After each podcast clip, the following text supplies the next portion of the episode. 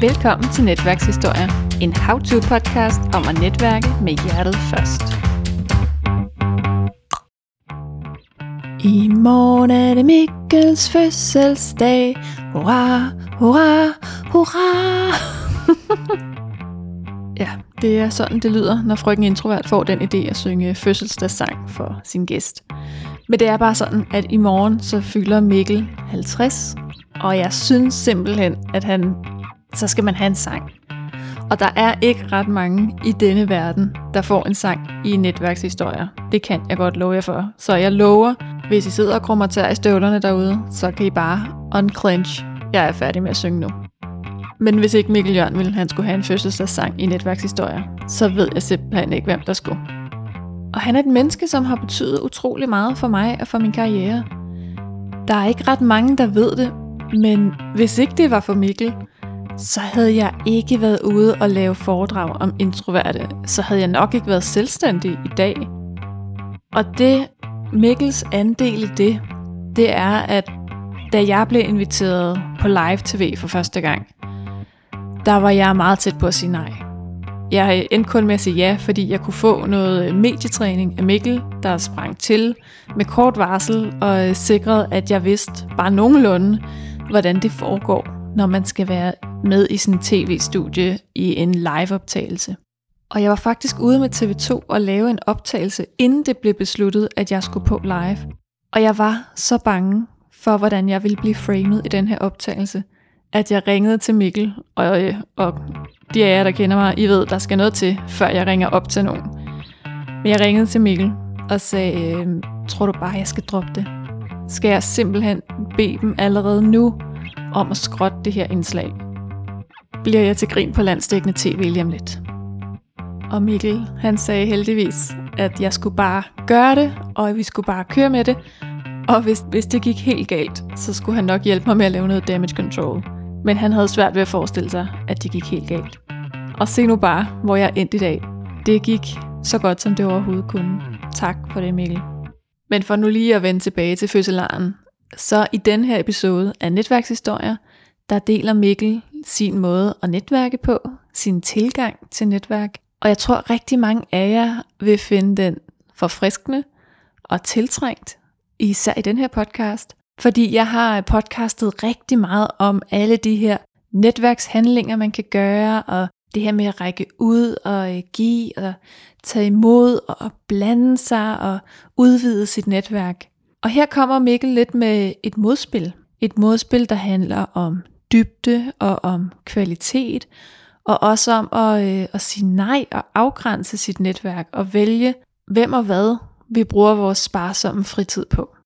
Øh, netværk er ikke bølger og rigtig mange mennesker, alle øh, hjælper hinanden hele tiden, bare man skriver et pip.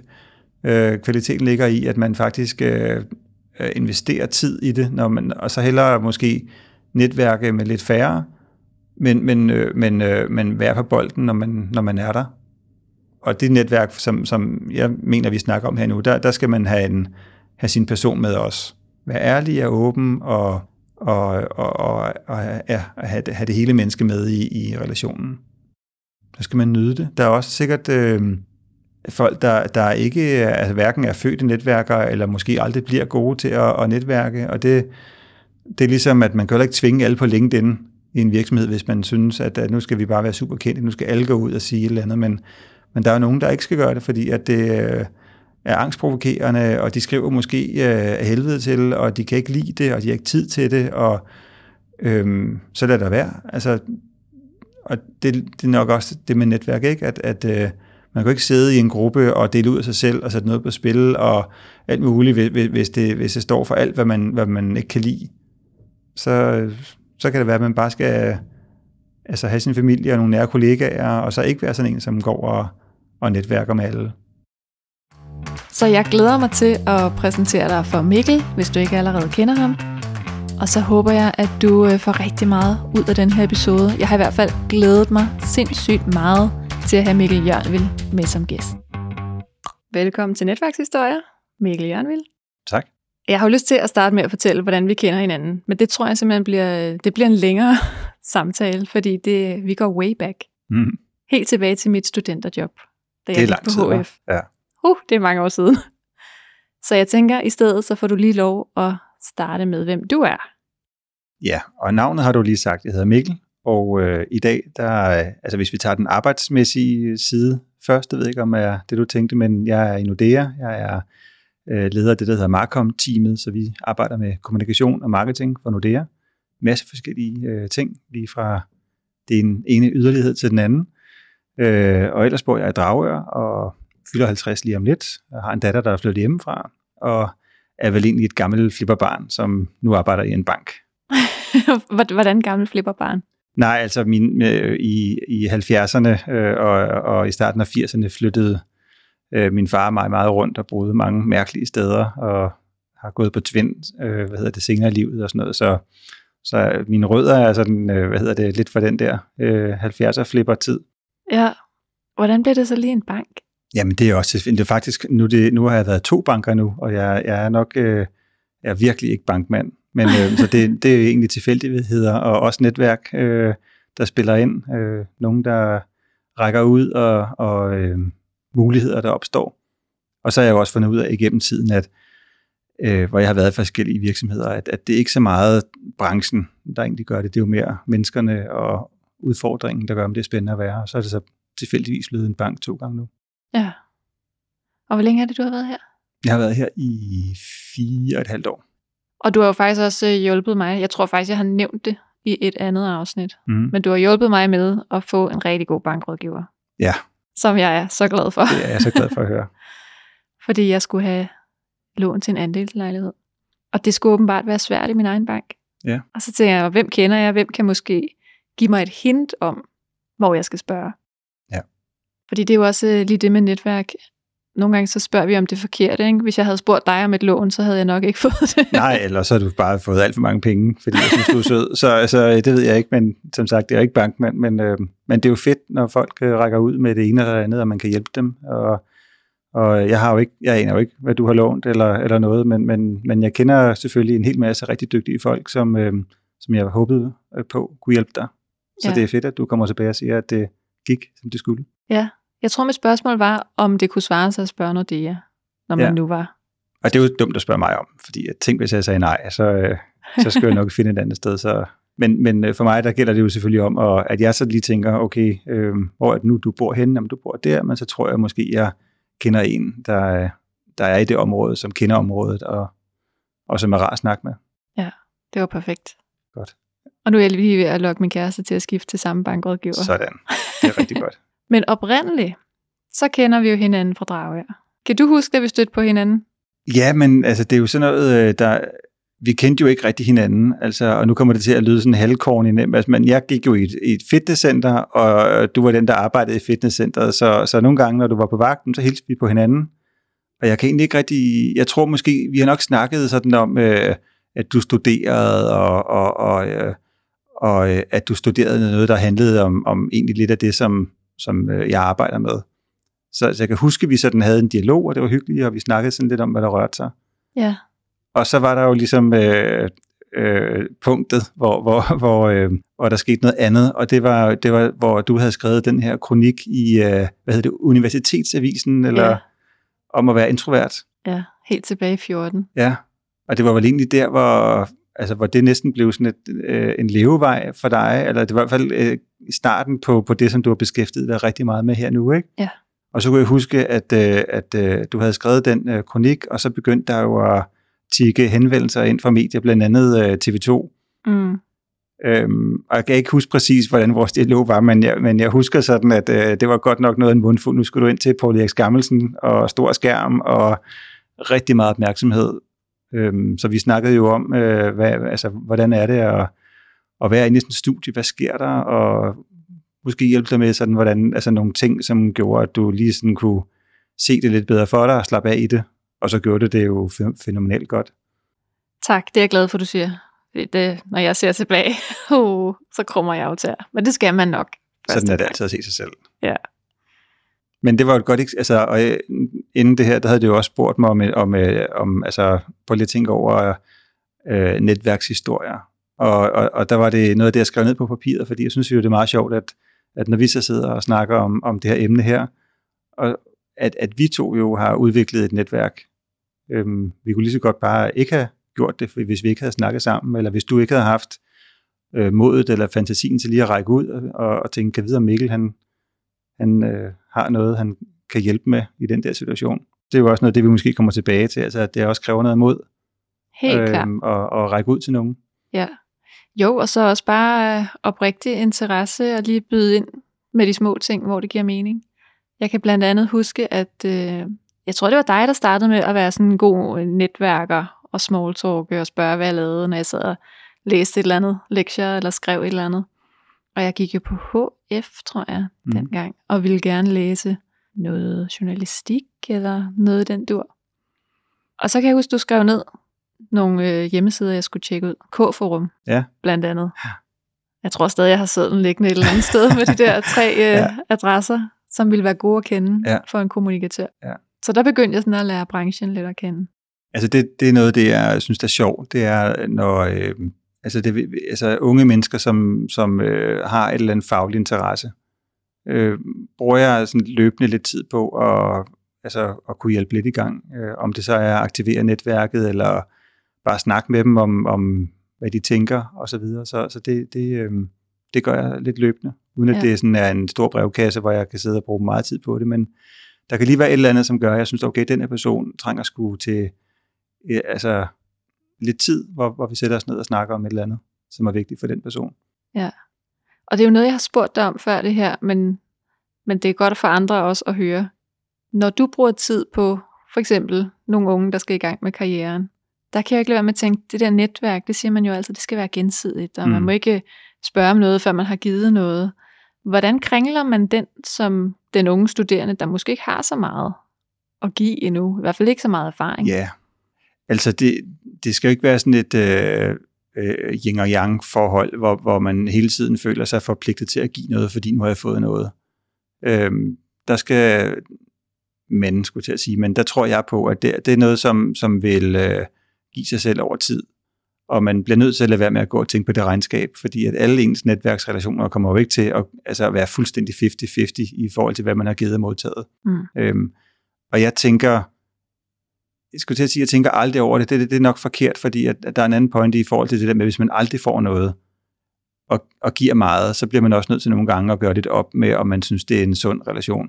Ja. Så lige bortset fra der, hvor det bliver meget skævt, så, så, øh, så, så, så, øh, så tror jeg ikke engang, at det er værd at tænke over, øh, hvor meget giver jeg, hvor meget får jeg, og så, fordi så, så går man ind i netværket med en forkert intention. Og, og når jeg møder øh, forskellige mennesker, uanset om det er unge, eller hvis jeg, altså andre, jeg interagerer med, der, øh, der byder jeg på mig selv, når jeg synes, at, øh, at der er nogen, som, som, som jeg kan lide at være sammen med, og som er sjov at snakke med.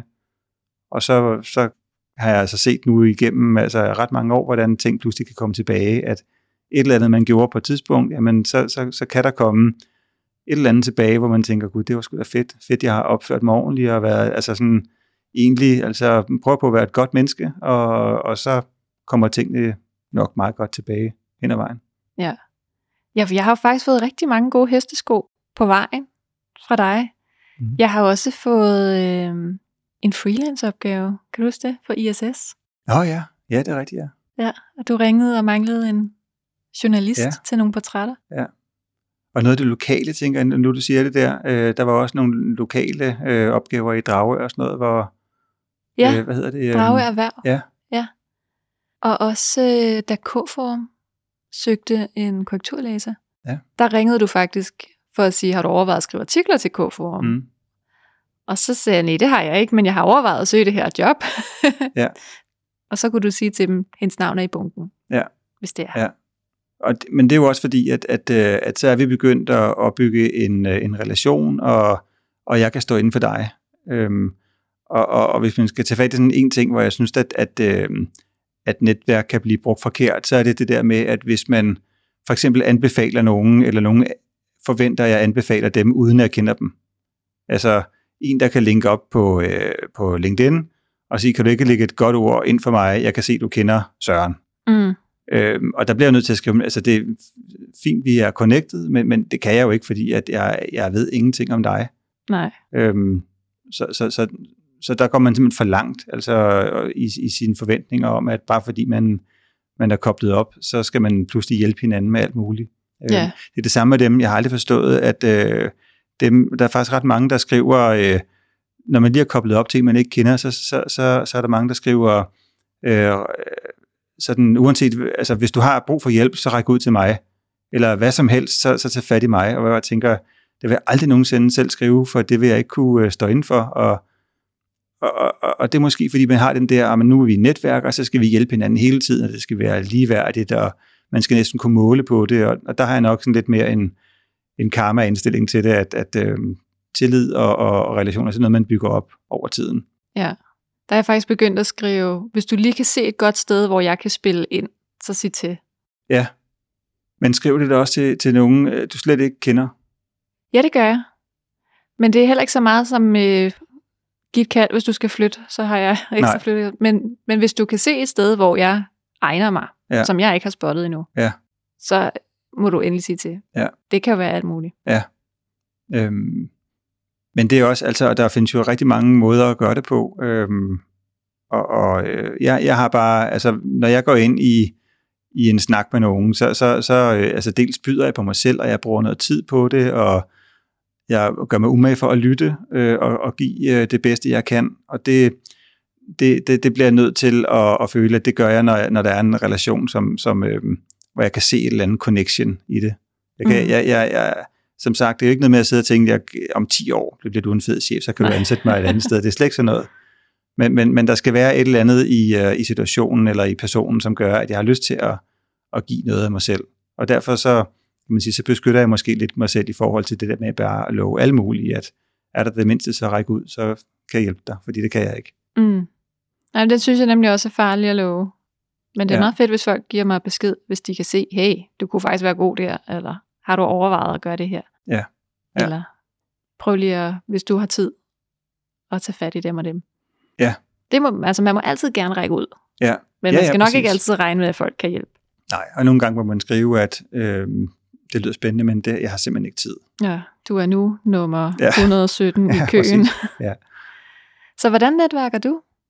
Øhm, jamen, på mange øh, forskellige måder. Jeg tror egentlig, at, at øh, for mig, der er, det, der er det nok bare øh, den, jeg er, eller et mindset, eller sådan noget. Det, det er ikke noget, jeg, jeg tænker meget over. Øhm, jeg har fået at vide ret mange gange, at jamen, jeg er en rigtig god netværker, øh, og, og det er jeg sikkert også, fordi det, det ligger jo, altså det ligger til mig. Jeg kan godt lide at, at møde mennesker. Øhm, men jeg er ikke sådan over overekstrovert en, som nogen måske tror. Altså, jeg, kan, jeg nyder også enormt meget mit eget selskab, så det er ikke fordi, jeg bare sådan hele tiden skal være på, på, på og alt muligt. Så jeg netværker nok bare på den måde, at jeg, øh, jeg dyrker de relationer, øh, som jeg har i forvejen, og, og hvis, jeg, øh, hvis jeg ser en, jeg synes er spændende, øh, så kobler jeg meget gerne op. Øh, og- altså også selvom det er folk, jeg ikke, øh, jeg ikke kender. Mm. Og så, øh, og så investerer jeg i mine netværk også. Altså i de relationer, hvor, jeg er sådan, altså, hvor relationen er etableret, og der er en tillid, som kan vokse frem over tid, så investerer jeg også i det. Øhm, forstået på den måde. Jeg har blandt andet en, en netværksgruppe, altså sådan mere sådan en formaliseret gruppe, hvor vi mødes, øh, sådan et klassisk, altså seks gange om året, men hvor vi øh, er blevet enormt homogene, og, øh, eller altså gruppen er meget homogen, øh, og det kan sikkert både være en fordel og, og en ulempe, men øh, altså aldersmæssigt for eksempel ligger vi nogenlunde tæt på hinanden, vi har alle sammen lederansvar, øh, så på mange måder er vi lidt det samme sted i livet. Øh, og, og, og der er det enormt stærkt, fordi at der har vi virkelig fået bygget en tillid op, så vi kan drøfte utrolig mange fede ting. Øh, hvor netværksgrupper for mig for 15-20 år siden, det var sådan ofte, at så sad man der, og så kom der en konsulent ind, som fortalte om krisekommunikation, og så gik personen igen, og så var det lidt det. Og så var, så var der nogen, som syntes, at det var super spændende at, at, at blive set og positionere sig lidt og sådan noget. Så, så det var sådan lidt mere, øhm, ja, det ved jeg sgu ikke, umodent. Mm. Øhm, hvor, hvor det netværk, altså det formelle netværk i dag, er, er, er modent, synes jeg, og, og øh, går altid beriget derfra. Vi har et netværksdøgn, hvor vi, øh, hvor vi altså er sammen i et døgn, og er et sted, hvor vi overnatter, så vi også kan sidde og hygge os om aftenen, og spise noget mad og lære hinanden endnu bedre at kende. Så, så, det, så det investerer jeg øh, noget tid, og det koster også nogle penge. Mm. Men det er sådan en form for netværk. Så hvordan ser det gode netværksmøde ud i dag? Øh, altså i sådan en gruppe, mener du? Ja. Eller?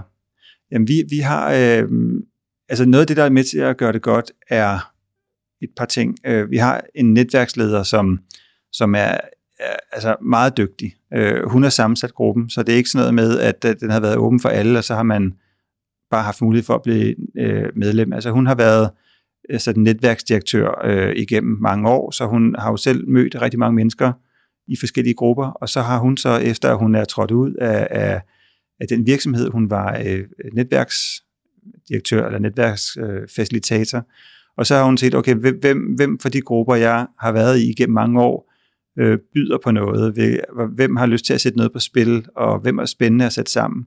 Og så har hun øh, øh, interviewet os alle sammen, øh, for at spørge ind til, øh, altså ikke bare at lukke ind, men sådan snak med os om, om det her netværk, og hvem var de andre, og hvad, hvad vil du, hvordan vil du bruge det netværk? Så vi har alle sammen været igennem sådan en screeningsproces øh, fra hende, selvom hun kendte til forvejen. Og det har helt sikkert været med til at gøre, at, øh, hun har sammensat en gruppe af folk, hun kender, og så har hun været dygtig til at, at, at matche folk, fordi at det er virkelig en, en god konstellation. Så man kan sige, at hele altså, øh, sammensætningen var rigtig vigtig. Og så, så øh, er hun også god til at facilitere øh, møderne, så vi kommer, altså dels er der styr på praktikken, fordi det er jo sådan lidt lavpraktisk, men, men hvis der ikke er det, så kan man bruge øh, alt for meget energi og tid på at sidde og finde ud af alt muligt, men nu spiller det bare, så er vi rundt på forskellige virksomheder, så det er meget klassisk, men der er stadigvæk en, som sørger for, at det sker. Øh, og når vi mødes, så tjekker vi ind så, så med hinanden, så vi, der er lige sådan en kort runde, hvor man lige sådan, alle får lige lov til at sige, altså om de er mega stressede, eller om de er landet her, og hvad de har i tankerne, men fordi sådan åbne lidt op, øhm, og, og øhm, vi mediterer øh, hver gang øh, i en 10 minutter.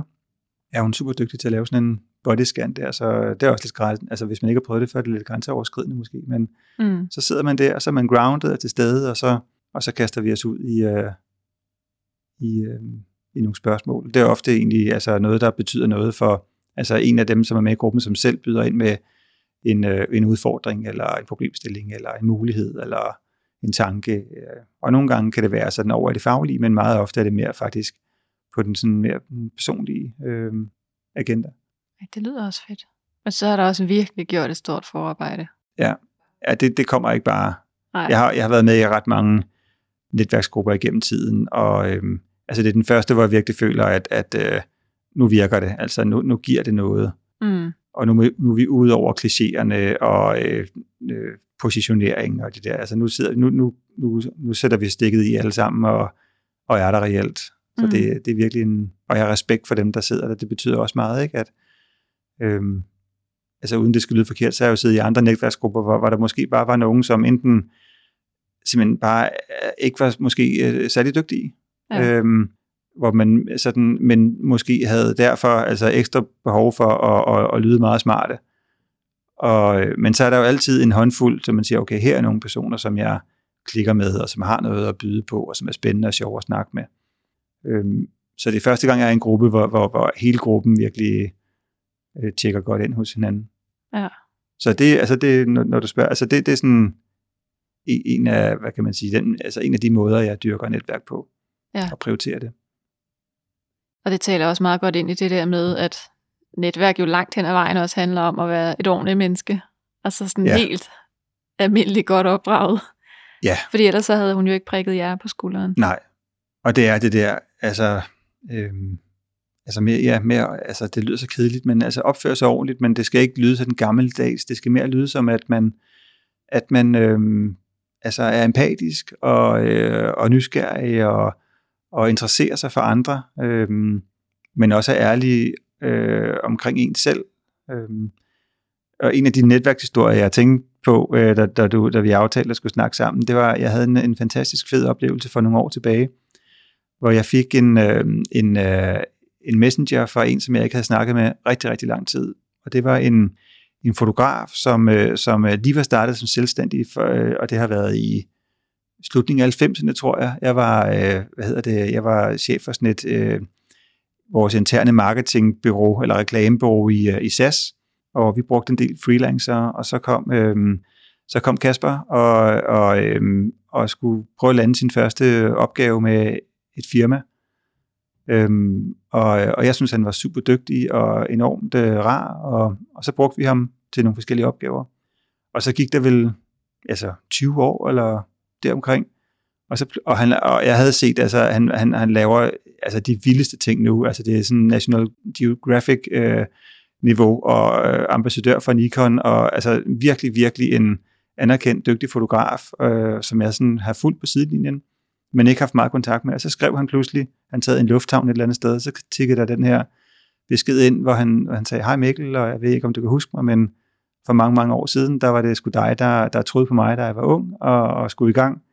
Og øh, nu sidder jeg her i den her lufthavn og har været på den her fantastiske opgave, og han vil egentlig bare sige tusind, tusind tak, fordi at, at, øh, at jeg har været med til at give ham den mulighed. Ikke? Og det var super fedt, og han vil ikke andet. Altså, vi har, vi har, jeg tror ikke, vi har skrevet sammen siden der. Det var bare et, øh, det var bare sådan, du ved, et, et lille eksempel på, på hvordan at, at tingene kommer tilbage. Øhm, og nogle gange går det lang tid, og, og, og det der, det var bare en hilsen, men den betød faktisk noget, jeg synes, den, den, den sagde noget om det der med, altså det vi sidder og snakker om nu med, med at altså, altså vær nu, øh, altså vær et ordentligt menneske, og, og byd på dig selv, og, og hjælp andre, øh, så kommer tingene godt igen.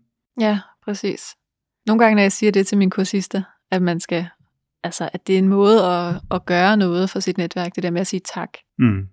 Så er der mange, der siger, at det ikke akavet? Er det ikke akavet ja. efter så mange år bare at sige sådan, sende sådan en besked? Altså, jeg, det, det havde jeg slet ikke tænkt på, at du kunne være, men, men øh, så, så jeg, nej, nej, altså synes jeg, men, men jeg kan godt forstå, at andre måske kan, kan tænke det. Øhm, vi snakker også om mod lige starten, altså det mod, som du havde, da du rakte ud øh, i den situation, du var i. Så jeg ved ikke om det der med akavet, men jeg kan godt forstå, at nogle gange, øh, at det måske kræver noget mod. Mm. Måske ikke så meget at sige tak, altså, øh, men, men, men, men bare det at række ud til enten nogen, man ikke kender, eller nogen, man ikke har snakket med i rigtig lang tid. Øh, det kræver selvfølgelig, at, at, at, at man, man har mod til at gøre det. Jeg tror, der er enormt meget netværk, som, som ikke bliver aktiveret, fordi at vi har alt for mange forestillinger omkring, øh, kan jeg tillade mig det, og hvad tænker han eller hun, og øh, jeg har, nogle af de unge mennesker, jeg snakker med, de har, de har også meget det der med, jeg tror, du var inde på det lidt selv også, men jeg har jo ikke noget at tilbyde. Ja. Hvorfor skulle den person øh, vel snakke med mig? Ja. Og øhm, der tænker jeg, altså hvis man henvender sig på en fin måde, så er der sikkert nogen, der siger, det har jeg desværre ikke tid til, men, men der er sikkert tre ud af ti, der siger, jamen det kan vi godt snakke om. Mm. Og så nogle gange, så kan man måske øh, være heldig at sætte sig ned og få en kop kaffe og have en time, og andre gange, så kan det være, at det kun bliver 10 minutter på en telefonforbindelse, men, men, men så er der lagt et lille frø, og man fik en snak, og tænk nu, hvis ham, den erfarne, øh, man ringer til, synes, at øh, det har været en super fin øh, samtale, så er der måske plantet et frø, som fører til et eller andet på et tidspunkt, eller personen har lyst til at sige til sit netværk, jeg havde sgu en god snak med ham eller hende, prøv lige at holde øje, fordi at jeg ved, at han er i gang med at lande et studiejob, eller sit første job, eller hvad det nu kunne være, ikke? Jo, lige præcis. Bare det der indtryk, man lige kan få givet, ja. og få en fornemmelse af hinanden. Og man afkoder det jo hurtigt, ikke? Altså, øh, om, om kemien er god, men altså... Men jeg, jeg, jeg, jeg, så jeg ligger i hvert fald ikke på at, at sådan løbende øh, bruge lidt tid på det. Men, ja. men ja, det kræver selvfølgelig også, at, at kalenderen lige er til det. Men, øhm, jeg skal også at sige, hvad er lidt tid? Jamen altså, i går mødtes jeg med en, øhm, en person, som, som øh, er i job og, og øh, havde øh, set nogle ting, jeg har skrevet, eller altså synes, der var et eller andet, som, som klikkede, og så spurgte hun, om, om, om jeg havde tid til at drikke en kop kaffe og lige øh, vende øh, nogle, nogle tanker øh, om, om, øh, om hendes øh, arbejdsliv, eller karriere, eller hvad man skal kalde det, nogle overvejelser. Øh, og det passede sgu fint med, at jeg kunne godt lige finde den halve time, og så fik vi en snak, og jeg ved jo ikke præcis, altså, hvad hun kan bruge det til, men, men, men, men, men jeg ved jo, altså, jeg har jo altså, jeg har lidt flere øh, kilometer i benene end hende, så jeg kunne godt komme med nogle, altså stille et par spørgsmål, eller et par forslag, eller udfordre hende lidt, og så øh, kunne der være forhåbentlig noget, hun kan bruge til et eller andet, ikke? Ja. Og jeg synes, det er sjovt, for jeg får jo også, altså dels møder jeg et, altså et, et nyt menneske, og, og, og jeg får jo også en personlig tilfredsstillelse i at, at kunne give et eller andet videre. Ja, præcis. Jo, om ikke andet, så altså, at du er jo en af dem, jeg har set op til i forhold til, hvordan vil jeg gerne være som netværker. Og jeg er blevet så glad for at have praktikanter og erhvervspraktikanter. Mm. Ikke fordi jeg kan give dem et job, men fordi jeg vil elske at give dem indsigt og dele mit netværk, og i hvert fald få lært dem et eller andet ja. på vejen. Ja. Men, altså, men der, der er det der med tiden. Jeg har, altså, vi har, vi ser løbende i mit team også, altså, øh, tak, men desværre nej tak til, til, øh, til unge mennesker, fordi at øh, jeg vil ikke bare have, have, have nogen rendende, altså mm. øh, i, øh, i tre måneder, og så at de går tilbage med sådan en halvfesen oplevelse af, at øh, det var meget spændende, men de havde sgu ikke tid til mig. Nej. Altså, så, så vi siger faktisk nej til, til, til en del øh, altså henvendelser, fordi at vi bliver simpelthen nødt til at vide, eller jeg bliver nødt til at vide, at når vi, når vi så gør det, så vil jeg simpelthen have, at den person får den, altså de fedeste tre måneder øh, nogensinde. Øh, både for mig selv, men også at, at jeg, vil jo, altså jeg vil jo være en person, og jeg vil have, at vi er et team, som, som, som, som er kendt for det team, som bare er super cool at være i. Ja, præcis. Og så hellere sige nej, altså alle de gange, hvor man vil blive presset på, at, at man ikke var til stede. Ikke? Helt klart, helt klart. Men så gør du det jo så ved siden af, kan man sige, altså på nogle andre måder. Ja, ja. Jamen så har jeg så, altså, ja, mine små kaffemøder øh, en gang imellem, ikke? Ja, men der kan jeg jo bare se tilbage på, hvor meget det betød for mig, ja. at have en, der gad dele sin viden. Ja, Jamen, det synes jeg er enormt fedt, og det er jeg glad for at høre. Øhm, så, og, og derfor bliver jeg jo også ved med at, at gøre det, sådan, øhm, når jeg synes, der er mulighed for det. Ja. Jeg kan faktisk huske, du også engang skrev, øhm, det var nemlig noget, hvor jeg kunne byde ind. Mm. Hvor du skrev og sagde, men du kendte hende her Nana, som skulle ud og søge job. Øhm, jeg tror lige, hun var færdiguddannet. Og så sagde du, du har været så god til at komme ind alle mulige steder, ikke? Og få nye job og komme ind i forskellige brancher. Og, mm. Så om ikke jeg kunne tage et møde med Nana. ja. Fordi så kunne jeg jo dele, hvad jeg har gjort. Ja. Så man kan sige, på den måde, så fik du lige øh, koblet os sammen, og du sparede, kan man sige, kaffemøde, mm. fordi jeg kunne lige så vel tage ja. det, for du ville have sagt det samme, ja. som jeg nu kunne sige, ja. at jeg havde gjort. Ja. Men altså det, det er også, altså det, det, det gør jeg en del, det der. Øhm, jeg synes, at det er rigtig sjovt, og, og hvis jeg kender to personer, hvor jeg kan se, at der er, der er et eller andet connection, altså de to, de, de skulle fandme kende hinanden. Mm. Øh, og jeg ved, jeg ved slet ikke hvorfor, jeg har ingen intention med det, andet at det er to mennesker, som jeg tror vil kunne få noget ud af hinanden. Øh, og det gør jeg ret tit. Altså, det kan være en mail, hvor jeg lige tager dem begge to, øh, og siger, jeg, jeg, jeg, jeg synes, de er fede. Snak sammen, hvis I har lyst til. Jeg behøver ikke at vide, om I mødes eller noget. Øh, jeg har også et par, øh, et par tidligere, øh, altså fra mit netværk, eller sådan bekendte, som, øh, som begge to havde vidst en masse om IT, og jeg fattede ikke en brik af, hvad det var, de lavede. Og begge to havde sådan hver prøvet at forklare mig, hvad det var, de lavede. Øh, og jeg synes, det lød kedeligt, og jeg fattede det ikke, som sagt. Men, men jeg tænkte, okay, de der to, de skulle da kan vide, om de kan bruge øh, hinanden til noget. Og i dag har de haft det, deres virksomhed sammen i ja, mange år efterhånden. Ej, hvor vildt. Øh, og jeg aner ikke, hvordan, jeg har, ikke, jeg har faktisk ikke kontakt til dem, men, men jeg håber, det går dem godt, men, men, men, øh, men igen, det var, så, så, så der skete jo noget, øh, som, som egentlig kom bare på, fordi jeg synes, at der var to, der, der havde en eller anden form for fællesskab eller interessesfære øh, eller sådan noget. Ikke? Jo. Er det ikke også sjovt at have sådan en lille aktie i det? Jo, jo, helt sikkert. Helt sikkert. Ja.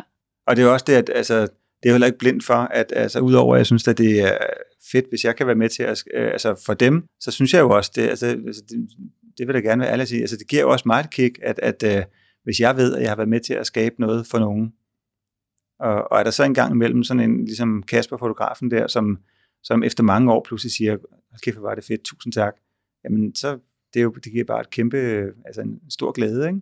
Jo, jeg ville da også synes, det var fedt ja. at få sådan en besked. Ja, præcis.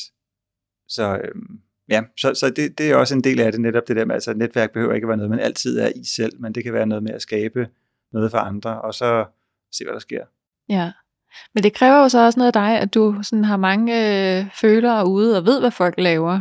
Og om ikke andet, så husker, hvad de laver, så du kan koble dem, der laver det samme. Ja, eller i hvert fald, hvordan de er. Fordi at, altså, ofte så er det nok ikke så meget det der præcis, hvad de laver, fordi det kan, det kan jeg ikke regne ud, om det passer sammen. Men, men jeg er nok meget på, på den mere menneskelige side. Mm. Hvis, hvis jeg tænker, her er en connection, her er to, som jeg virkelig klikker godt sammen med, enten er de skide sjove, eller super nørdede på et eller andet måde, eller, eller vildt nysgerrige, eller har snakket om, om, om, om øh, ting, som, som på en eller anden måde, jeg måske tænker, var det ikke det samme, ham den anden sagde, så, øhm, så ser jeg, altså så, så er der et eller andet, som, som trigger mig i det. Øhm, så, så det er mere det, end jeg sådan har hørt, at okay, det her er en, der har brug for pressemeddelelser, og her er en, der er god til at skrive dem, og sådan noget. Altså det er sådan, fordi det er der så mange, der kan. Mm, ja. Så det, det, det er mere øh, kemien, som, som, som jeg tror, altså det, det der øh, inspirerer mig til at prøve at sætte nogen sammen en gang imellem. Ja. Er der så sådan nogle do's and don'ts, når man netværker? Øh, altså vi har været lidt inde på noget af det, altså blandt andet det der med, at man, altså man, man kan æde sig selv op, øh, eller drukne sig selv i kaffe, hvis man hele tiden vil være alt for alle. Ja. Øhm, eller at, øh, altså på, ligesom vi snakkede om, med det her med at få folk ind i teamet for eksempel, altså det, det skal fandme være godt, det skal være en fed kvalitet. Så, så, og så det er også lidt med kvantiteten, altså hellere have lidt færre, men til gengæld sørge for, at, at, at dem, der kommer ind, virkelig, virkelig har en, en god tid. Ikke? Mm. Øhm, så, så vi har jo snakket lidt om, om, om, om don'ts. Altså en, en don't, som det er lidt tilbage til, til LinkedIn, som jeg, det jeg, jeg, bruger det, jeg bruger det sådan relativt aktivt selv. Øh, jeg poster ikke sådan meget tit, men jeg poster løbende. Jeg, og jeg poster kun, hvis jeg synes, jeg har et eller andet, jeg brænder for at komme ud med. Øhm, jeg er spurgt nogle gange om, om jeg, har- altså, at jeg må da have en LinkedIn-strategi øh, og sådan noget. Det har jeg aldrig nogensinde haft det. Øhm, fordi så skal man være mere frekvent, tror jeg, hvis man virkelig skal sådan bygge et meget stærkt LinkedIn-brand op, så skal man altså være på to gange om ugen og svare på alt og sådan noget. Det gør, det gør jeg ikke. Men, øh, men noget af det, der undrer mig på LinkedIn, det er, når de der, der, de der bølger kører. Det må jeg aldrig fattet.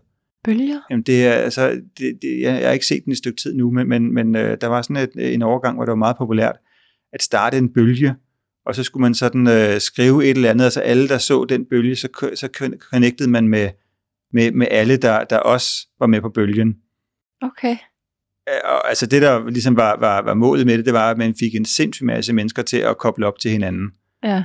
øh, som ikke kendte hinanden, fordi nu var, var man ligesom med på bølgen.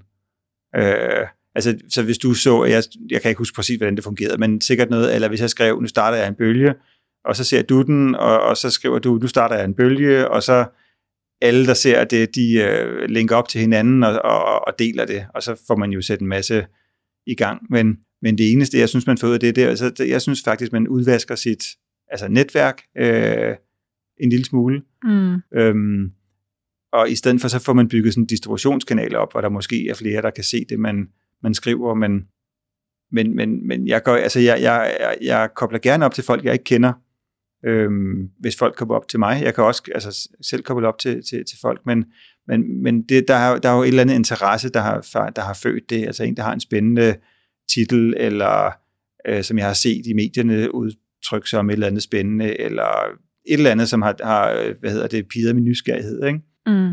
Men det der med sådan at, at, at tro, at man nu får et stort netværk, fordi jeg laver nogle bølger og har øh, 4.000 connections i stedet for 1.000, øh, det er slet ikke mig. Det er fint for andre, altså, og, og jeg kan se, at øh, jeg har et par gange prøvet at, sådan, at skrive sådan lidt, lidt nysgerrigt, eller sådan lidt, måske lidt provo- provokatorisk om det, og jeg kan se, at der, det ligger andre meget på sinde at gøre det, så det er jo fint, det skal jeg ikke blande mig i. Det er bare ikke den måde, jeg forstår netværk. Det er kun mange mennesker lige pludselig. Det, det har ikke noget med, med tillid eller fælles interesser, eller, eller det er kun at, ja, du siger, altså det, det, det er meget med at blive set, altså mange som, som muligt. Ikke? Jo, der er det blevet sådan mere klassisk socialt medie, eller det er det jo ikke engang, fordi jeg tænker lige med følgere og sådan noget, men Ja. det, er jo, det er jo sådan noget Instagram. Ja, og der var også følgere. altså for mange år tilbage på, på, på Facebook, jeg ved ikke, hvor meget det er sådan, nu, nu tror jeg, der er kommet så mange nye platforme, så, så, men altså, da Facebook stadig var sådan lidt, altså det ene store øh, sociale netværk, der var, der, der, der var der også mange, der gik op i, hvor mange man havde. Altså, Mm. der var det sådan en prestige element at have rigtig mange venner på, på Facebook, ikke? selvom at det slet ikke var venner. Og så kom der hele den der modbølge også, hvor folk begynder at melde sig fra sine profiler og alt muligt. Ja.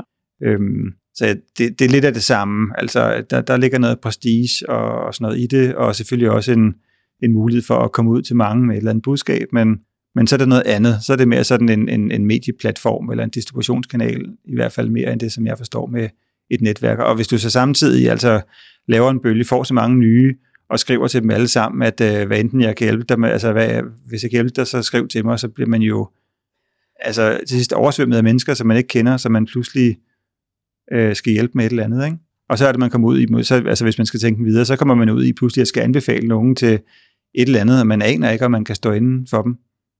Og så bliver kvaliteten dårlig. Ja, men meget enig. Og jeg har mange følgere efterhånden, men det har også udvandet, jeg ved jo ikke. Altså det er ikke LinkedIn, jeg går til, når jeg skal finde mit netværk. Altså nære Nej. netværk Nej. af folk, jeg anbefaler og mødes med. Det er blevet meget en kanal. En inspirationskanal og en Mm. informationssøgningskanal. Det er også godt at stille spørgsmål. Uh, altså, nu vi snakker sådan lidt om LinkedIn og netværk og mod og sådan noget. Altså, at man behøver ikke altid være uh, den klogeste. Langt fra. Uh, noget, noget af det, jeg synes, der fungerer bedst for mig, det er egentlig også, når jeg stiller spørgsmål. Altså, Mm. kan have en tanke og, og, og en holdning, men, men det ender ud i måske øh, altså en undren eller en nysgerrighed, eller øh, det kan også være, eller en sårbarhed, hvis det var det. Altså, øh, det er jo også noget, man snakker mere med om i ledelse, ikke? Altså det der med altså, at være det hele menneske, og være autentisk, og være sårbar og sådan noget, men, men altså, så sætter man sig selv på spil, og, og, og, og øh, giver udtryk for et eller andet, eller, og, og så er der jo rigtig mange, der gerne vil, vil hjælpe, eller perspektivere, eller stille modspørgsmål, og sådan noget. Så, så begynder der at ligne noget, som jeg kan tjekke ind i, fordi så bliver det lidt mere spændende end bare et eller andet, altså formidling af et eller andet korporat nyhed eller sådan noget på LinkedIn, ikke? Jo, præcis. Jeg kan godt lide at øh, tænke LinkedIn lidt som øh, crowdsurfing. Ja. Jeg synes, der er lidt Ja. crowdsurfing over det. Ja. At når jeg har et eller andet brug for noget, så kan jeg bare kaste mig ud fra den der scene, og så står der bare en hel masse mennesker klar til at gribe og bære mig et eller andet sted hen. Ja. Og dem behøver jeg jo ikke nødvendigvis at kende. Nej, men det er rigtigt. Men der synes jeg faktisk, folk på LinkedIn, altså det er et fedt sted at være, fordi det er meget den mentalitet, jeg møder. Prøv at søge her, eller forleden skulle jeg bruge et lokale, så skulle jeg bare skrive ud Ja, på Facebook og den, LinkedIn. ikke? Ja. Og så var der jo, så er der selvfølgelig en masse, der bare kopierer links ind til lokaler, de kender, og Mm. dem kunne jeg måske have googlet mig frem til. Men der var også en, der sagde, prøv det her sted. Og jeg skrev tilbage og sagde, men jeg tror ikke, mit event helt matcher det, der står derinde. Og så sagde hun, nej, nej, men, men nu ved jeg jo, hvad dit event handler om, og jeg kender ham, der har lokalet, og jeg ved, at det vil han sige god for, Mm. selvom det ikke er det, der står ja. derinde. Ja, og så, nu ved jeg ikke, om det var en person, du kendte, der skrev det, men altså i det feed, der kommer af svar, så er der noget, som ligesom, det, altså det kommer fra nogen, du ikke kender, og det er måske sådan det, du kunne have googlet, men, men det kunne også lige være de her, altså det kunne være, der var en af personerne, som, som du vidste forstår dig, eller ved du, hvad, hvad du er for en, eller hvad du går op i. Og så kommer der måske et super godt øh, forslag der, som man kan bruge til noget, ikke? Jo, jo, præcis. Og det her, det var så fra en fra Anne Skares netværk Ja. Med øh, futuristerne. Ja, nå ja. Så det var fedt, hun lige kunne sige, ja, men altså, jeg ved, at I tjekker begge to ind i de her værdier, og han er også planetary indrettet. Ja, men så er det jo fuldstændig, altså så er det jo et- altså made in heaven, så er det jo virkelig en, en fed anbefaling med noget tillid og troværdighed bag. Så Ja, så den information kunne jeg ikke have googlet. Nej. Lokalet havde jeg googlet. Jeg kendte godt lokalet, Ja. men havde afskrevet det. ja, så det, det var stærkt. fedt. Ja. Jeg har en, øh, en super dygtig coach, jeg, øh, jeg har gået hos igennem de sidste 5-6 år, en der hedder Katrin. Mm. Øh, og hun har sådan et udtryk, som hun tit øh, bringer i spil, og det er det der med, at altså, om man har noget på spil. Ja. Øh, og det gælder både øh, altså, i ens egne overvejelser, og i relationer, og i grupper og så videre. Altså, og, og, det, og jeg, jeg synes, det er godt, fordi at, at når vi også snakkede om netværksgruppen før, altså folk har noget på spil, og det betyder jo, at hvis du har noget på spil, jamen så du vil jo et eller andet, og, og du byder på dig selv, og, og, og, altså, du, og, og, du risikerer måske også noget. Der ligger noget mod bag at have noget i spil, Mm. i stedet for ligesom bare at altså, flyde med strømmen, eller øh, gøre det, der forventes. Øhm, så det, det, er- og jeg tror måske, det er en meget, sådan meget godt mantra også, når man, når man tænker over netværk, at, at hvis jeg går ind i et netværk, så vil jeg gerne have noget på spil, fordi at jeg er en, som gerne vil udrette et eller andet, eller ja, så, så jeg synes, det er sådan, jeg bruger det selv en del i, på den måde, jeg navigerer i hvert fald. Ja, det er faktisk et rigtig godt udtryk. Altså også, hvis du møder nye mennesker, er det sådan en, altså sidder vi og drikker kaffe, bare fordi at personen tænker, om det er mig, jeg skulle bare møde en masse og drikke kaffe, og så er der måske ikke rigtig hul igennem, eller er det en person, så har man noget, har man noget på spil, fordi at han eller hun også øh, lukker op for altså, øh, nogle overvejelser, eller, eller nogle barriere, eller altså, øh, hvis det er en ung kvinde, som måske bliver øh, hvad hedder det, øh, set på på en bestemt måde, fordi at hun er ung, øh, eller, eller har en stemme, som gør, at, at folk øh, dømmer hende på en eller anden måde, eller hvis man kommer som, som ung øh, og har været øh, student, og pludselig skal træde ind, altså sådan at være rigtig medarbejder, hvad er det så for nogle ting, der skal i gang? Altså hvis man ligesom kan åbne op for det og, og sætte noget på spil, hvor man, hvor man altså apropos også at være sårbar, så begynder mm. det at Mm. blive spændende, fordi så kan vi begynde at give hinanden et eller andet. Ja, lige præcis. Så begynder det også virkelig at batte. Ja, Og du, du, der var lige et ord, øh, du brugte helt i starten, hvor jeg tænkte, om den skal jeg altså lige have, have, have, hvad det, have stoppet hen på, fordi at du sagde det her med, at, at vi smalltalkede øh, Ja. der øh, tilbage i, i, i gode gamle dage. Øhm, og, og, og, og måske gjorde vi det, altså, men det kommer også ind på, hvordan man formulerer det, men, men jeg har sådan for mig, at jeg smalltalker, øh, jeg tror sgu aldrig, jeg gør det. Jeg snakkede med en rigtig god ven her den anden dag om det, øh, altså også, hvad det egentlig er at smalltalke. Mm. Og det er jo ikke, altså jeg er slet ikke sådan en, jeg sidder sgu ikke og snakker øh, øh, filosofisnak og, og er meget klog og, og ved alt om alt og sådan noget, men, men grunden til, at jeg, jeg altid øh, reagerer sådan negativt over det der small talk, det er, det er netop sådan en, en snak, hvor der ikke er noget på spil. Mm. Det, er, altså, det kan være øh, tre minutters øh, tomgang om vejret, at, at nu klokken 14, og solen skulle da have skinnet, men det gjorde den ikke, men det var da mærkeligt, men klokken 12 gjorde den faktisk, men klokken 15 bliver nok bedre, men sikkert der regnede i går, og jeg håber da ikke, der regner i morgen, og sådan kan man blive ved med at sidde og snakke om absolut ingenting. Altså det er small talk, og det, det, det, det gider jeg simpelthen ikke. Men man kan jo sagtens have, ma- have en masse altså enkle, altså små samtaler, om, også om vejret, hvis det var det, men, men så kan det være, at man kommer hurtigere videre til et nyt emne, eller, eller sørge for at, at, at snakke om noget, som bare interesserer en. Jeg ved ikke, hvorfor jeg kom til at tænke på det, men, men det, er- det, jo, det er nok, fordi vi sidder og snakker om det her med at have noget på spil. Altså, ja. der, der synes jeg, at den, den anden modpol, det, det, er, det er small talk. Ja, der er ikke noget på spil. Nå, det er egentlig en meget sjov måde. Sådan har jeg aldrig tænkt det. Nej. Jeg tænkte bare øh, small talk som et kort ord for øh, indledende samtale, inden Ja, vi rigtig kender hinanden. ja, og det kan sagtens, altså nogle gange så bliver jeg også selvfølgelig lidt øh, firkantet, fordi jeg interesserer mig for ord og sådan noget, så, Ja. så, så du kan jo lægge noget helt andet i det. Øhm, og som jeg kender dig, så er du heller ikke, altså du vil jo også gerne snakke om rigtige ting og lytte og, og, og, øhm, og øh, udfordre og alt sådan noget, så, så jeg, jeg, øh, jeg, jeg tænker slet ikke på dig, som en jeg kunne have small talket med. Ikke ret længe Men derfor kan det jo godt være, at, at, at jamen, det var måske bare sådan, at, altså, at man bare lige har sagt hej, og hvordan går det, om det går fint og sådan noget. Så, så det er ikke fordi, det, at at man ikke altså, kan smalltalke, men, men, men jeg, jeg, jeg ser det bare på en lidt anden måde. ja, Og det ja. tror jeg også, hvis man, hvis man igen der, kommer ud til nogen, og hvis man så har en halv time og bruger 10 minutter på, og man tænker, skal jeg smalltalk lidt, bare lige holde den lidt kørende og sådan noget. Ja, måske, men det kan også være, at man skal stille et fedt spørgsmål fra starten af, eller være helt vildt nysgerrig omkring noget, eller altså, sige noget, som, som, som stikker lidt dybere, end bare, hvordan vejret er. Ja, det er rigtigt. Det er også meget rart at høre, at der er nogen, der synes, det er den fede måde at starte på. Ja, Jeg kunne godt være forledes til at tænke, at det er nok bedst, at jeg lige starter med at tale et eller andet om, hvor jeg har parkeret min bil, og hvordan jeg er kommet herhen, og Ja. hvad har du i øvrigt lavet? ja. Jo, og når du siger det, så, så, så ved jeg jo også, når folk kommer herind, så, så, øh, så kan jeg jo sagtens finde på at spørge, altså lige før jeg spurgte, altså har du kørt herind, men det er jo fordi, jeg ved, at du skal være i, i øh, et sted klokken 4 her lige om lidt, så, så for mig var det meget rart lige at vide, altså hvis du er i bil, jamen, så ved jeg nogenlunde, hvornår du skal afsted, for så ved jeg også, hvad vores bagkant er, ikke? Ja. Så på den måde er det jo small talk. Øh, men, men det kan være meget sjovt at flippe lidt over, fordi man kan jo prøve at, at, at, at reflektere lidt over ens egen måde at, at, at kommunikere på, hvad man egentlig bruger sin tid på, og om man reelt sidder og keder sig helvede til en gang imellem i nogle bestemte situationer, eller med nogle bestemte mennesker, så kan man jo prøve at udfordre det med at, at se, om man kan vende øh, samtalen til noget andet, Ja, hvis man har lyst. det er faktisk spændende. Jeg har jo lige siddet i dag og talt med min coach, Ja, ja okay. som har også udfordret mig på at øh, prøve at, at sætte dagsordenen, fordi jeg er god til at flyde med andres dagsordner og Mm. sige ja til en hel masse ting, der lyder spændende. Og så Ja. lige pludselig står jeg rigtig meget i defensiven og eksekverer på alle mulige ting, som nogle andre synes var spændende.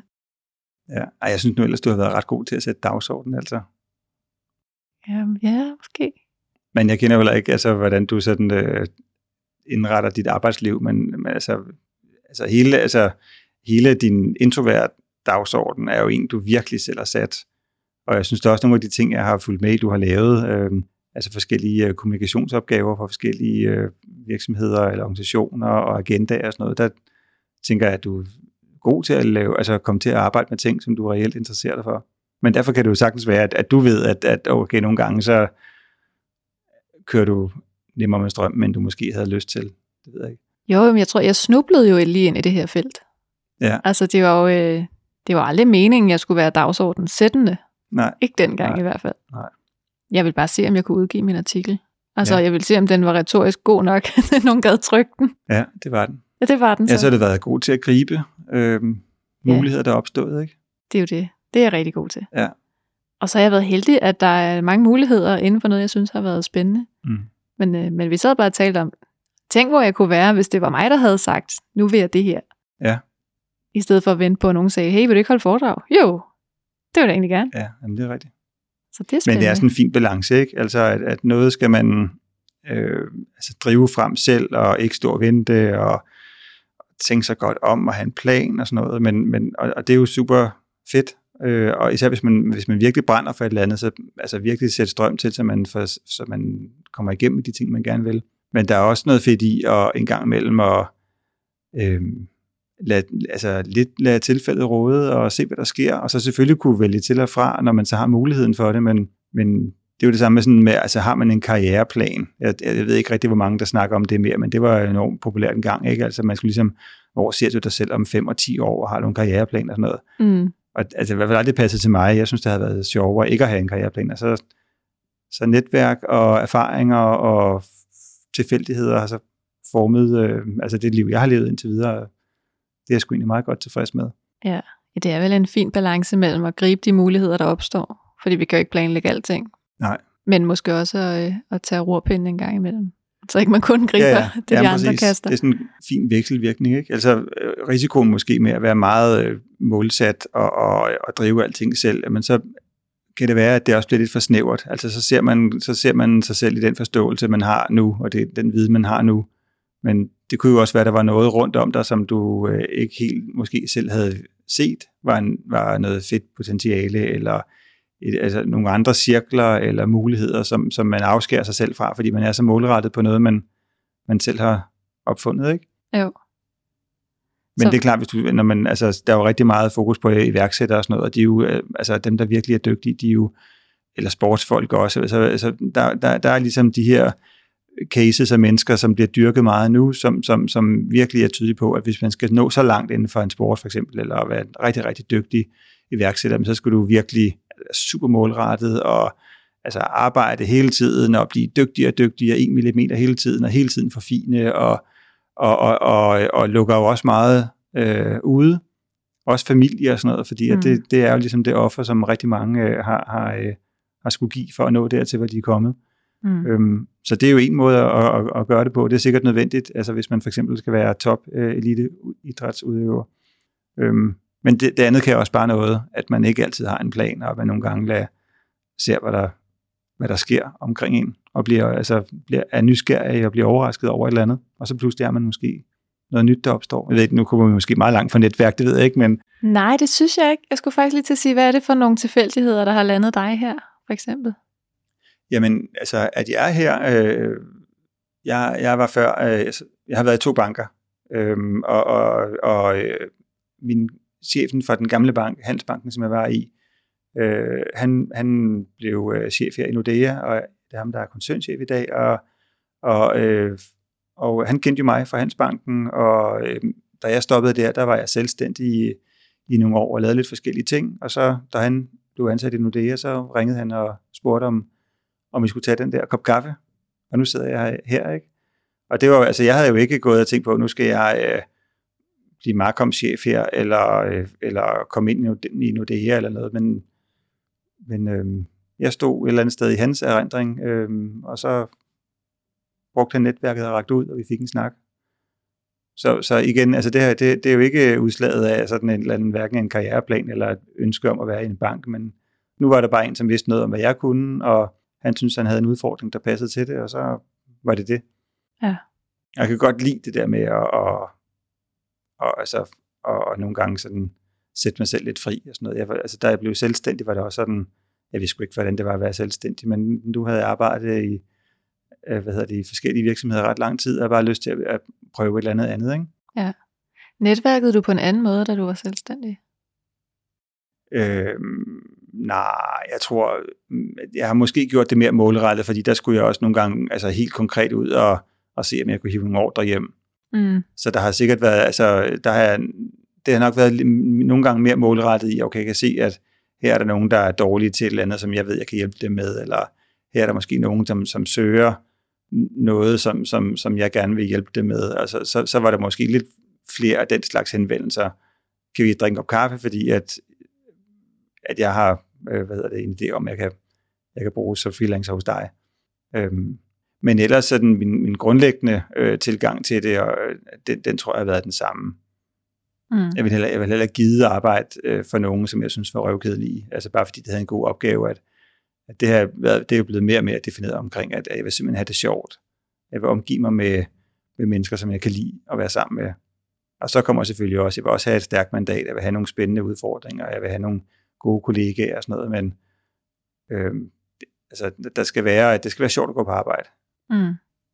Og det, uanset om man er freelancer eller, eller, øh, eller lønmodtager. Ja. Det, det tror jeg egentlig kendetegner meget, altså blive mere og mere defineret omkring det, altså det der med at have det sjovt, og det kan virke sådan lidt, altså for jeg ikke rende rundt og skrige grin hele tiden, men, men i sjovt, jeg mener ikke bare sådan haha sjovt, men, men det der med at have det godt med det, man laver, øh, og, øh, og også agere på det, hvis man ikke har det sjovt med det, man laver, for livet er sgu for kort til ikke at have det sjovt. Så, øhm, så det går jeg enormt meget op i, og det er også med netværk, jeg vil ikke, vil ikke gide at være i et eller andet netværk med nogen, som måske var øh, meget kloge, eller, eller øh, kendte, eller et eller andet, altså hvis de ikke er sjove at være sammen med. Og det er noget, der er fedt ved det netværk, jeg også er i, at vi, altså, vi kan lide hinanden, og vi har det skægt, når vi er sammen. Ja. Ja, det synes jeg da er et øh, forbilledeligt i netværk. Nogle gange, så synes jeg godt, det kan blive lidt pligt også. Ja. Og det kan jeg i hvert fald også høre på andre. Ja. Der synes, det er lidt op ad bakke. Ja, at det bliver en pligt, og det er mm. det samme, der sker. Og, og det er også det, jeg sagde med, altså en del netværk, jeg har været i, hvor det simpelthen bare blev, altså der var også frafald, fordi at der skete jo ikke, altså folk havde ikke noget på spil, og der skete det lidt det samme hver gang, og så var det altså nemmere at sige, at jeg kommer ikke den her gang, ikke? Øhm, ja. Hvor nu, at jeg føler jo, altså jeg føler jo lidt, at jeg, altså også gør dem en bjørnetjeneste, jeg kan komme. Altså netværket, altså vi er stærkest, når, når, når vi er der alle sammen. Og så har alle nogle jobs, der gør, at der kan være et eller andet, som gør, at der bare ikke er mulighed for at komme. Så er der fuld forståelse for det. Men, men, men vi har også forpligtet os til, at mindre det virkelig brænder, så skal vi skulle sidde der. Ja. Øh, før det giver mening. Så, så, så det, har vi, det har vi blandet blod på. Det smitter også meget, når først der begynder at være en kultur, hvor man kan aflyse. Ja. Oplever jeg. Ja. Og jeg tror, der er rigtig mange, øh, der, har, der har prøvet det med at være i forskellige netværksgrupper, som smuldrer lidt, og hvor der er lidt for meget snakken om, om ting, der ikke rigtig flytter noget. Øh, og det bliver så forudsigeligt. Altså konsulenten kommer og holder oplæg, går igen, og så har vi bordet rundt, og så er tiden gået, ikke? så er der gået tre timer. Mm. Eller det der klassiske, man siger, nu alt hvad vi siger, det her rum, det bliver her, og man, altså, man har slet ikke bygget tilliden op, så man aner ikke, hvad der sker. Og så, så folk deler måske heller ikke rigtig noget, når der er noget på spil. Så, så der er så mange ting, der kan smuldre, altså, så man skal arbejde, man, netværk er noget, man skal ville. Altså i den, når vi snakker om sådan, altså grupper, eller sådan formaliseret netværk, så kræver det virkelig en indsats for alle øh, VL-grupperne også, altså det er jo sådan over i sådan, altså, altså VL-grupperne, som må, måske nogle af de der, som traditionelt er kendt som, altså de fine, og der hvor topcheferne sidder, og, og øh, der er mange af de grupper, som, som, som jeg har hørt om, som, som ikke fungerer særlig godt, fordi at det er det samme problem som i alle mulige andre grupper. Hvis der ikke er nogen, der virkelig brænder for det, og bygger tillid op og prioriterer at komme, så, så er det lige meget, om man er topchef, eller man er, har sit første kommunikationsrådgiverjob, altså så, så smuldrer det. Ja. Hvordan sikrer man så, at man får noget på spil? Altså, hvornår mærker man, eller ved man, at man har noget på spil? Jeg tror, i, øh, i det netværk, jeg har snakket om noget her nu, som er relativt nyt, øhm, der var der bare, øh, altså dels fordi det var, det var sat sammen på den her måde, som hende, øh, Merete, som styrer netværket, ved, at her var noget øh, at komme efter. Men det startede nok med, at, øh, at der allerede på det første møde var en, som, som øh, lagde, øh, altså lagde noget på bordet, som virkelig øh, betød noget for ham. Altså, og som var, altså, hvor man tænker, okay, altså, er vi der allerede nu? Vi har, altså, vi har næsten ikke siddet sammen i, i en halv time, og nu siger han sådan, og alle kunne relatere til det. Øhm, og, og, og det gjorde simpelthen, at fra starten af, så, så fik vi opbygget en, en fortrolighed.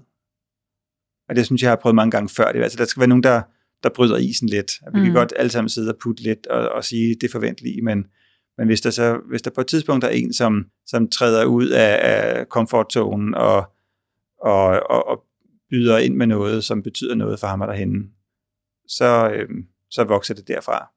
Ja. så det gjorde, det gjorde en forskel, at fra starten af, der, der, øh, der var der en, der, der havde det mod. Ja, nogen skal være den. Nogen skal være den første. Ja. Kan vi opsummere til et godt netværksråd? Hmm. Jamen, jeg, jeg tror, det er det der, altså have noget på spil, øhm, være selektiv, så, så man får, også får luet lidt ud. Øhm, var kort ind på det, men, men altså, det er jo ikke fordi, at det skal være sådan en øh, altså 50-50, at man skal gå og, og, og have et mål omkring, at alle, alle skal give det samme, men, men hvis man føler, at man hele tiden giver noget og ikke får noget tilbage, så er det også super sundt at få øh, luet ud. Mm. Og det behøver ikke at være et eller andet øh, øh, altså stor udmelding, det kan jo bare være, at man lukker ned og ikke øh, prioriterer det mere. Øhm, og så tror jeg meget på kvaliteten. Ja. Øh, netværk er ikke bølger og rigtig mange mennesker, alle øh, hjælper hinanden hele tiden, bare man skriver et pip. Øh, kvaliteten ligger i, at man faktisk øh, øh, investerer tid i det, når man, og så hellere måske netværke med lidt færre, men, men, øh, men, øh, men være på bolden, når man, når man er der. Og så tror jeg, man, så skal man have sin personlighed med. Man kan ikke, man kan ikke netværke kun, hvis man er, har, har sin øh, øh altså faghat på så bliver det mere sådan noget, øh, der er de her netværk, hvor man, altså, hvor, hvor man pitcher ind på hinanden. Jeg BNI, tror jeg det hedder, eller der er sådan et eller andet. Altså, Åh oh, ja, det er vist noget af den dur. Ja, det er jo noget helt andet, og det er sikkert det er super fedt, for der står man jo og siger, at jeg er god til det her, at nogen, der har brug for en revisor, jamen jeg er god til det her, at nogen, der har brug for en murer, og så kan man dele visitkort, og så er man egentlig også, det er jo også et netværk, men mm. det er bare noget andet netværk, end det vi snakker om, ikke? Og, og, og det netværk, som, som jeg mener, vi snakker om her nu, der, der skal man have, en, have sin person med os være ærlig og åben og, og, og, og, og ja, have, det, have det hele menneske med i, i relationen. Ja. Og så skal man, så skal man nyde det. Der er også sikkert øh, folk, der, der ikke altså, hverken er født i netværker, eller måske aldrig bliver gode til at, at netværke, og det, det er ligesom, at man kan heller ikke tvinge alle på LinkedIn i en virksomhed, hvis man synes, at, at nu skal vi bare være super kendte, nu skal alle gå ud og sige et eller andet, men, men der er jo nogen, der ikke skal gøre det, fordi at det, øh, er angstprovokerende, og de skriver måske øh, af helvede til, og de kan ikke lide det, og de har ikke tid til det, og øhm, så lader der være. Altså, og det, det er nok også det med netværk, ikke? at, at øh, man kan ikke sidde i en gruppe og dele ud af sig selv og sætte noget på spil og alt muligt, hvis, hvis, det, hvis det står for alt, hvad man, hvad man ikke kan lide. Så, så kan det være, at man bare skal altså, have sin familie og nogle nære kollegaer, og så ikke være sådan en, som går og, og netværker med alle. Ja eller med mange. Jo, hvis ikke man kan lide at være den, der starter, eller laver indlæg, eller deler viden, eller hvad det kan være, ja. så kan man jo også bare være den, der altså, støtter op, skriver Præcis. en kommentar, eller ja.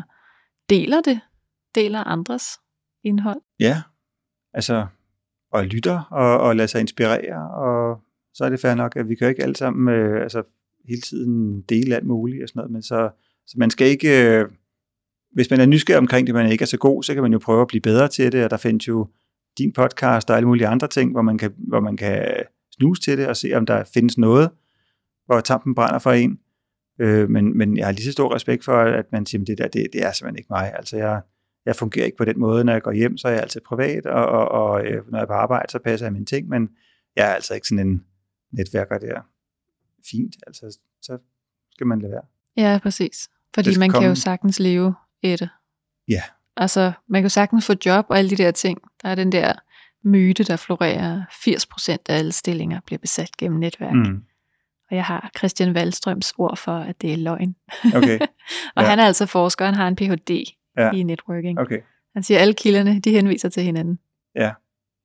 Altså, og øhm, nu er vi jo ved at slutte af og sådan noget, men, men det kunne vi jo lave et helt afsnit om, fordi at, øh, det tror jeg simpelthen ikke på. Er det rigtigt? Ja.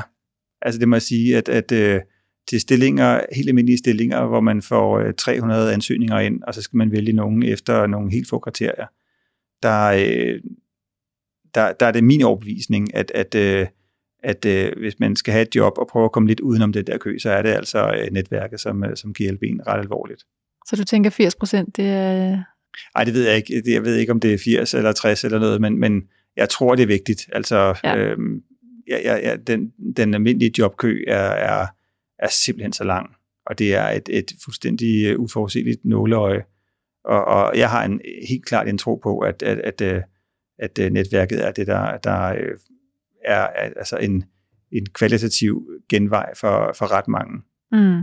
Men der er sikkert mange job, hvor man ikke kan. Altså, nu tænker jeg sådan lidt på altså, sådan akademiske jobs, eller altså sådan et job, som jeg har, tror jeg ikke er, er altså, det vil ofte komme, hvor man, hvor man hvis jeg skulle ud og finde øh, en til mit team, så, så vil jeg helt sikkert bruge netværket først og fremmest spørge det med mit team, hvem kender I, og hvem kender jeg selv, og sende på føler ud, og det kan være, der var en, der havde skrevet i forvejen, fordi at, øh, så ligger den i skuffen, og der, hvis, jeg, hvis jeg slog, slog øh, stillingen op, så, så, øhm, så ville det være mange, som egentlig var kvalificeret, men der var for mange ombudet. Ja. Så jeg, jeg tror på netværket, øh, også i, øh, når det kommer til rekruttering. Så lidt skal man netværke. Ja, det vil jeg mene.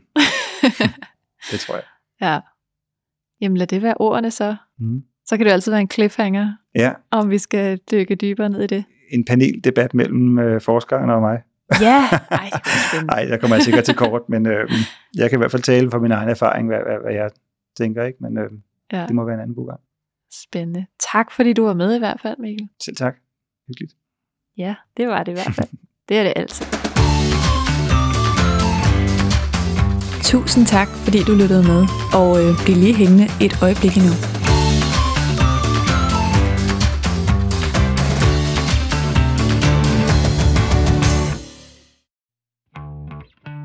Vi er faktisk ikke helt færdige med at fejre fødselsdag i den her episode. Jeg lover, jeg synger ikke mere.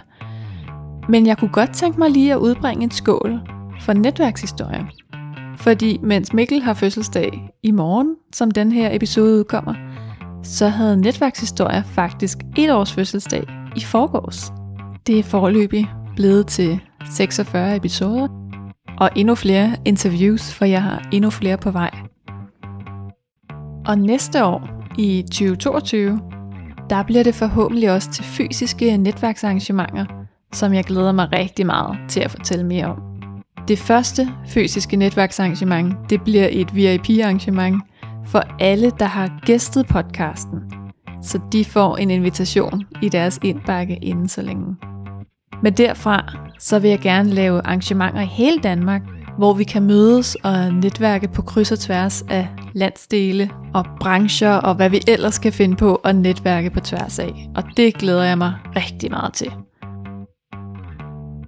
Og så har jeg øh, fået en fødselsdagsgave, som jeg rigtig gerne vil dele med jer. Og det er noget, jeg har ønsket mig. Det er måske i mindre grad noget, I har ønsket jer, men jeg vil så sindssygt gerne dele den alligevel, så nu gør jeg det. Jeg har nemlig efterspurgt, hvordan det er for jer, der lytter med og hører netværkshistorier. Og der har Anne-Katrine sendt mig en lille lydbesked, som jeg gerne vil sætte ind her. Øh, jamen Camilla, det, jeg synes jo, din, øh, din podcast Netværkshistorie er jeg jo kæmpe stor fan af. Jeg er jo dybt forelsket, og det har jeg jo også nørdet over for dig flere gange øhm, på flere forskellige medier, og synes jo bare, at den giver mig noget kant, som jeg ret godt kan lide, fordi jeg er nystartet selvstændig, og den giver mig nogle perspektiver, som jeg nogle gange er enig i, og nogle gange måske ikke nødvendigvis er enig i. Og det der, jeg har en, en lille sjov historie, øh, fordi at Torben Lorentzen, han du delte et, øh, en lille videosnippet af, øh, af jeres snak før podcastafsnittet var ude, eller i hvert fald før jeg havde hørt det, øh, hvor han snakker om, at man skal huske, huske at skære ind til benet, og sådan i forhold til sine virksomheder. Man ikke skal tilbyde alt. Og jeg blev ramt på min egen øh, kæmpe passion om at kunne alt, eller hvad man nu kan sige. Jeg kalder mig selv multipassioneret, og øh, synes jo, det var lidt, lidt sådan, øv, altså Torben, siger du, man skal snævre ind? Det har jeg ikke lyst til. Eller sådan, øh, øh sagt sådan lidt med en positiv øh, bagtanke, men, men det kunne godt lyde lidt kritisk. Og Torben svarer, han håber, jeg stadigvæk vil, vil lytte til podcastafsnittet, fordi at, øh, han, han tror stadigvæk, at, at der er noget, jeg kan bruge i det, og, øh, og jeg lytter til afsnittet, og synes også, det er mega godt, og han, han rækker faktisk også ud på LinkedIn, så vi connecter. Og efter at have skrevet lidt sammen, og jeg sådan bedre kan se, hvad han mener, det er også tit det, når man tager en snippet ud af en kontekst, at det jo ikke nødvendigvis er, at jeg skal sk- skrotte i gåsøjne dele af det, jeg tænker, min virksomhed skal være, men at jeg skal sådan være sikker på, at jeg har et forholdsvis stærkt fokus. Øh, så, og det skrev vi sådan lidt om, hvordan man, eller hvor jeg sådan spurgte ind til, hvad har du egentlig gjort for sådan, altså skær ind, hvad har du helt præcis gjort? Og han siger, kan jeg ikke lige ringe til dig, så kan vi tage en snak. Og jeg tror næsten, vi snakkede en time, og han gav mega gode pointer, og mega gode noter, og mega god sparring, og jeg var faktisk bare sådan ret imponeret over, hvordan et lille random kommentar på et LinkedIn-opslag gav mig ægte værdi i en personlig samtale, som han jo tog sig tid til, uden at for eksempel tage penge for det, eller man nu kan sige. Øhm, og det synes jeg både netværkshistorier og meget det, jeg også har oplevet på LinkedIn, efter jeg er gået selvstændig, at hold da kæft, hvor er folk bare fede og har lyst til at hjælpe, øh, når man ligesom sådan spørger lidt usikkert ud i lokalet. Og, og det synes jeg bare er mega fedt. Jeg kan jo ikke andet end at blive vildt rørt og vildt taknemmelig, Anne-Katrine. Både fordi du deler, men også fordi jeg elsker, at den her podcast den faktisk kan skabe nogle ringe i vandet og nogle relationer uden for det her podcast space. Det håber jeg også, den kan for dig, der lytter med, og jeg håber, du har fået nogle gode netværkshistorier ud af at lytte med. Ha' det godt, til vi høres ved igen. Hej.